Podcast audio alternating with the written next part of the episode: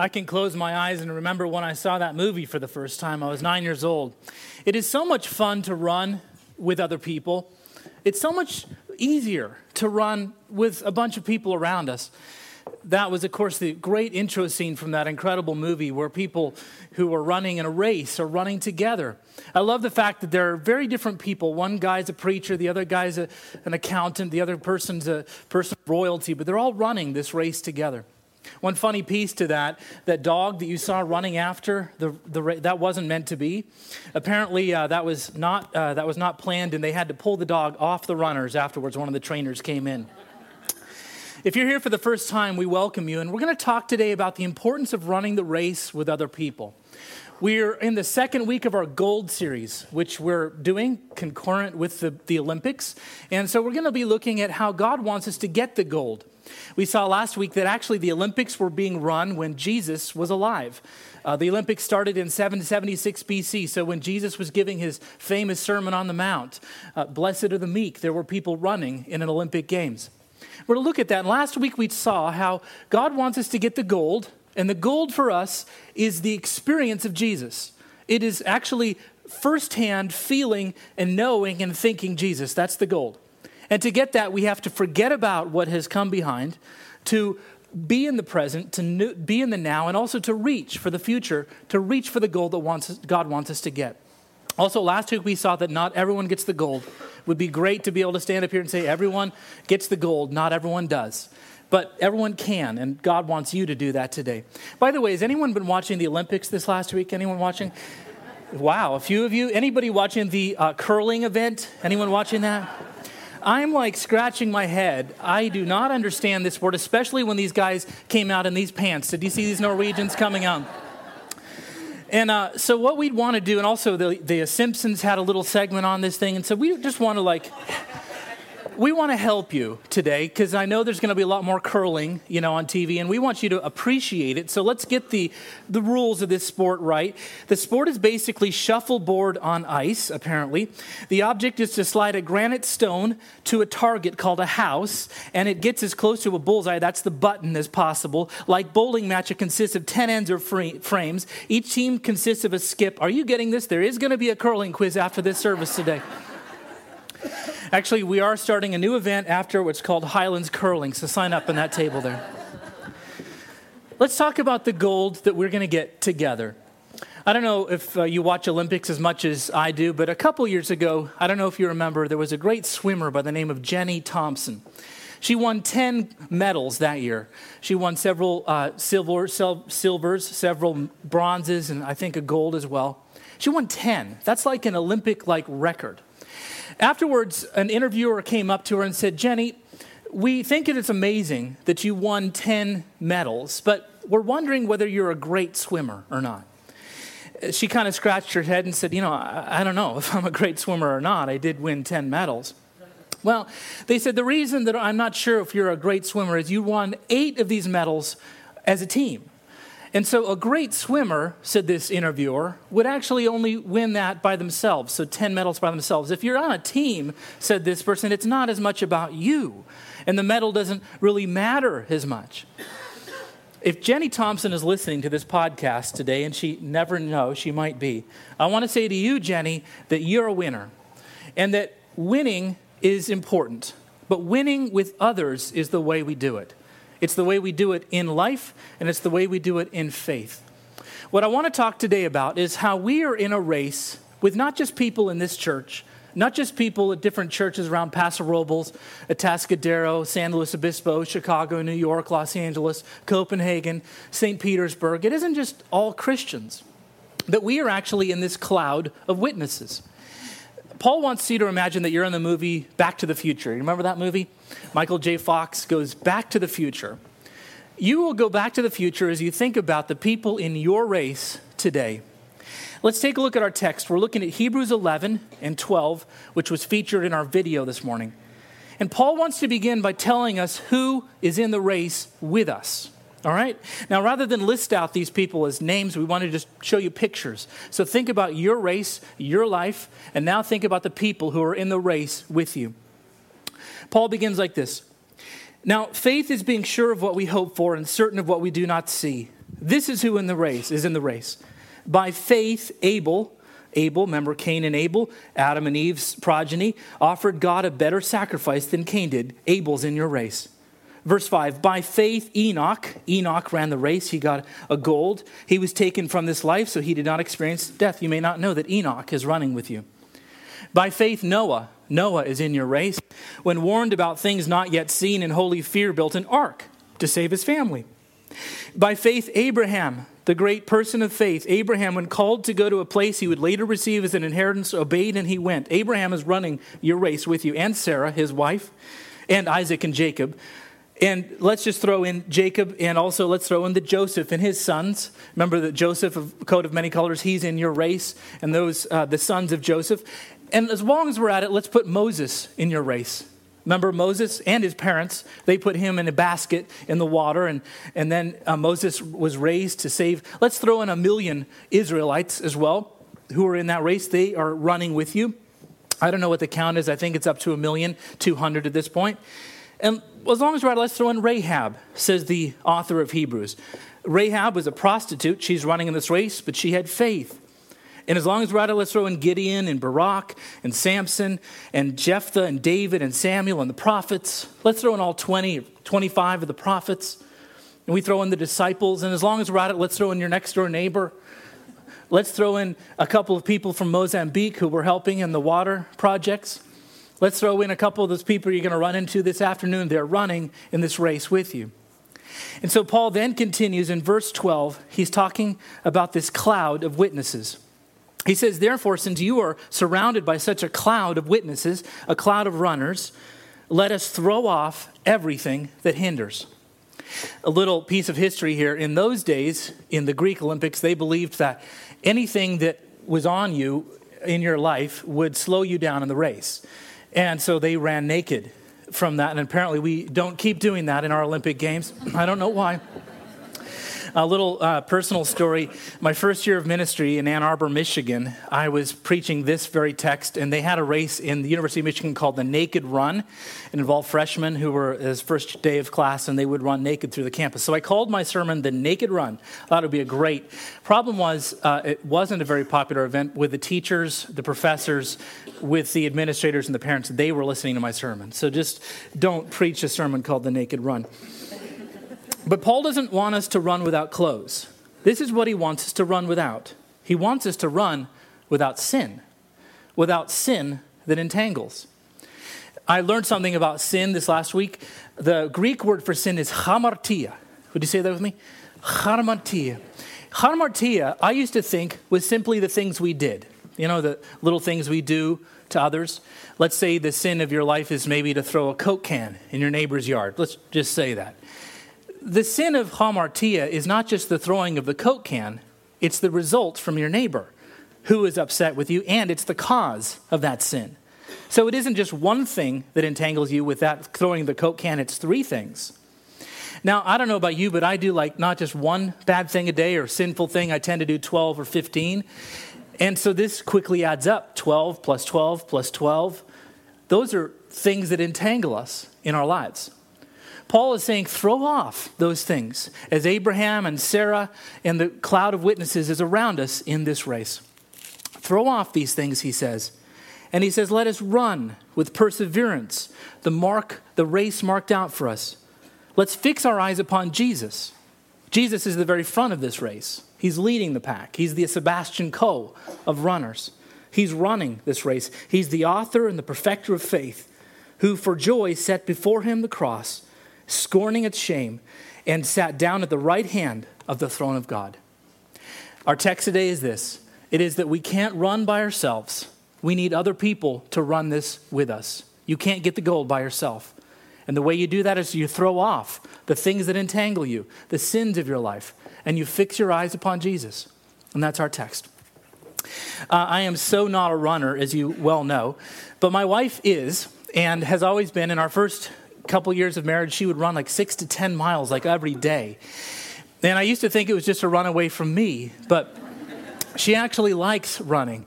And now she's running like two to three miles a day, and she just, she just loves running. So she tried her first marathon. Now, has anyone here ever run a, a full marathon? Or, it's obviously a very grueling sport. The thing for Star is, though, she had three things entangling her, none of which were sins, but they were entangling her in that race. The first was that this was the Chicago Marathon, except it wasn't. See, the Chicago Marathon is in October when it's like crimson out, beautiful colors, Lake Michigan. People have ball caps on, nice turtleneck sweaters. It's just a wonderful time to be outside. The Lakeshore Marathon that she was in was in February. And uh, it's not like here in Paso. So the first thing that entangled Star was that she was wearing the wrong clothes. She was dressed in shorts, and everyone else was dressed like Nanook of the North. And they had uh, parkas and harpoons and stuff. And the second thing about her, entangling her in a race was her diet. Now, you know, if you're a runner, you need to eat carbs the night before, and so we got a big plate of carbs, big plate of uh, pasta. But Star was so nervous, she couldn't actually eat. It was her first marathon, so she was running with an empty stomach. Not a good thing to do. But the worst thing that held her back were other people. You see, the Lakeshore Marathon wasn't exactly the Chicago. The Chicago, they've got like policemen lining the way. It's very well organized. But the Lakeshore Marathon, it's like totally random. Like clowns and like hot dog vendors are driving in between. And about mile 17, Star hits the wall, the proverbial wall, and also the proverbial porta potty stop. And uh, all runners have to do this. It's like a three to four hour. So usually you just jot in and you jot out and you finish the race. Star got in line for the porta potty. She waited five minutes with other runners, and 10 minutes, and 15 minutes. Finally, somebody opens the door of the porta potty, and a homeless guy gets out who was not running the race. Well, you waiting for me? Sorry about that. And who's next? said this guy. The key to this story God doesn't want a porta potty slowing you down in your life. God has a plan for you to run the race, and it's as important that you run it with other people. You can't run it by yourself. And you have to have people in your race that are going to support you in your reach for the gold. That's the first thing I want to think about today, and that is that faith is a team sport. It's a team sport. Would you say that with me? Faith is a team sport, it's not an individual event. Heard about a group of farmers from San Miguel who were in a crew race, you know, crew, and they were racing a bunch of executives from New York City. Why they were doing that, I don't know. But they were in a crew race, and, and uh, the guys from Creston just blew the New York City executives out of the water. And uh, so the executives did like a, you know, a corporate management study to figure out why they lost this race. Well, they found out after a million dollars that seven of the people in the boat from New York were steering the boat and one person was rowing the boat, and, it, and, the San Miguel farmers had seven people who were actually rowing one person steering. So they did another study and they threw another million dollars into it. And the corporate executives came back the next year with the new plan. They would next year have three regional managers in the boat, three local managers, one guy who did a personnel review, and one person who was rowing. And the Creston or the San Miguel farmers blew out the people again. That joke just worked as well in the first service as it is here. But the point is still good. That faith is a team sport. I love living in a place where I see probably 10 people from Highlands or used to go to Highlands or people that I know around the community today. I just love it. Funny thing is, though, sometimes when I see someone who hasn't been to church for three or four months, uh, they try to avoid me in public. I was at Walmart the other day and I was just doing my little shopping in aisle 16, and there was somebody who saw me who I haven't seen for about a year, and literally I saw them look at me and then go to aisle number one. and uh, I knew why they were doing that. But I want to just start by saying I really don't care if you come to Highlands Church every Sunday, or I don't go home every day and go, gosh, I haven't seen you know, Joey Fernartner for a long time. where, where is he? I, I don't do that. But I'll tell you what I do do. If I see somebody that I haven't seen at church for a long time, I ask myself, how are they running the race? How are they going for gold by themselves? Or listening to their phone by themselves? Because you can't do it by yourselves. You can't. One of my favorite uh, events this last time was the Mogul Run. I don't know if you watched the Moguls. One of the guys who won last year is a guy by the name of Dale Begg Smith. I don't know if you followed this. They're calling him the International Man of Mystery. Reason is he's not from one country, but two Australia and Canada. He also doesn't talk to reporters. In fact, he doesn't talk to anybody. Uh, he didn't go to the, like the warm up mogul party uh, that involved coffee and donuts. He didn't talk to anybody. Well, funnily enough, he won the year before. He got a gold. Guess what he got this year? Nothing. Now, I don't know why, and, uh, and uh, you know, he seems like a nice kid. But my theory is that you can't run the race by yourself. You can't get the gold by yourself. God wants us to know that we are here together. We are in this thing together. We are running this race with one another. Number one. Number two is this the evil one wants you to think that you are all by yourself. The evil one wants you to think that you are running all by yourself. Famous sailor several years ago from Time magazine, an article about a guy named W. Wallace, who was a great sailor. He would sail from the Pacific through the Atlantic, through the Baltic, through all the great oceans. But he would, of course, do it by himself. Sailing is a, a private sport. And they asked him in this article, what's the worst thing about sailing? Is it the winds? Is it, you know, the rain? No, no, he said, the worst thing is the loneliness. It's so lonely out there. In fact, you have to daily wake up and say, I am not going to throw myself over the side of the boat. I'm so lonely. The article went on to say that they found Wallace's boat and they didn't find Wallace, and they're still looking for Wallace, and we don't know what happened to him. Being by yourself is dangerous.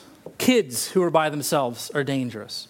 Adults who are by themselves are, are in a vulnerable position. But that's not the focus of my message today. The focus of my message is this the evil one wants you to think that you're alone, he wants you to think you're sailing your ship by yourself. woman in a church that I worked at in Red Bluff, California, came into my office a long time ago she had tears in her eyes and she said, Graham, my life's falling apart. My kids are all over the place. I don't know where my husband is. I don't have any money. I'm just lost. And I, we had a prayer together and we talked about future for her life. And she said, Please, whatever you do, don't tell anyone else about my story. And I said, Well, okay, I won't, but tell me why. She said, Well, I think that if other people found out what situation I'm in, what pains I'm having, they would think less of me. And I said, Well, I actually think they would think more of you because they're in the same boat as you. They're going through the same struggles. And after some time with her, we talked about it, and she wanted me to share this story with other people. Do you know that there are probably 20 people in this church, in this church, who are going through foreclosure? who are losing the homes that they put lots of money into. They're losing them. But the evil one would want to make you think that you're all alone. Did you know that there are at least 50 people in this church who are going through very serious sicknesses? People who have gone through chemo or going through a very serious time, or they have loved ones who are in that serious place. But the evil one would want you to think that you're in this thing by yourself. There are at least 20 people in this church who are going through divorce or have been through divorce, and it's not their fault. And yet the evil one would want you to think that you're doing it by yourself. And there are probably another 50 people or 100 people that I know who have had to make major cuts in their personal lives because unemployment and job situations have made them do that. And the evil one would want you to think that you're all alone, but you are not. There is a cloud of witnesses around you Abraham and Sarah and Highlands Church and Enoch and Abel. And they're running this race with you. I've been trying to think about the time that Jesus was the most vulnerable in his ministry. I've been thinking about Easter and only 39, 38 days, 37 days till Easter. So I'm trying to think about what, what was the most t- vulnerable time for Jesus. Was it when the Pharisees came to him and asked him really hard questions that were almost impossible to answer? Nah, that wasn't a vulnerable time for Jesus. Was it when Pilate had him beat with, by Roman guards in the praetorium? Nah. Jesus was okay through that. Was it when Jesus was on the cross, looking down upon all that he had come to save? No, he had already won. The time when Jesus was most vulnerable was at the beginning of his ministry when the evil one had him in the desert, one on one. And the evil one tried to make Jesus think that he was all by himself. He said, Jesus, if you're hungry, you could just take this rock and turn it into a loaf of bread. I can help you with that, but you're all by yourself. Well, it's only me and you.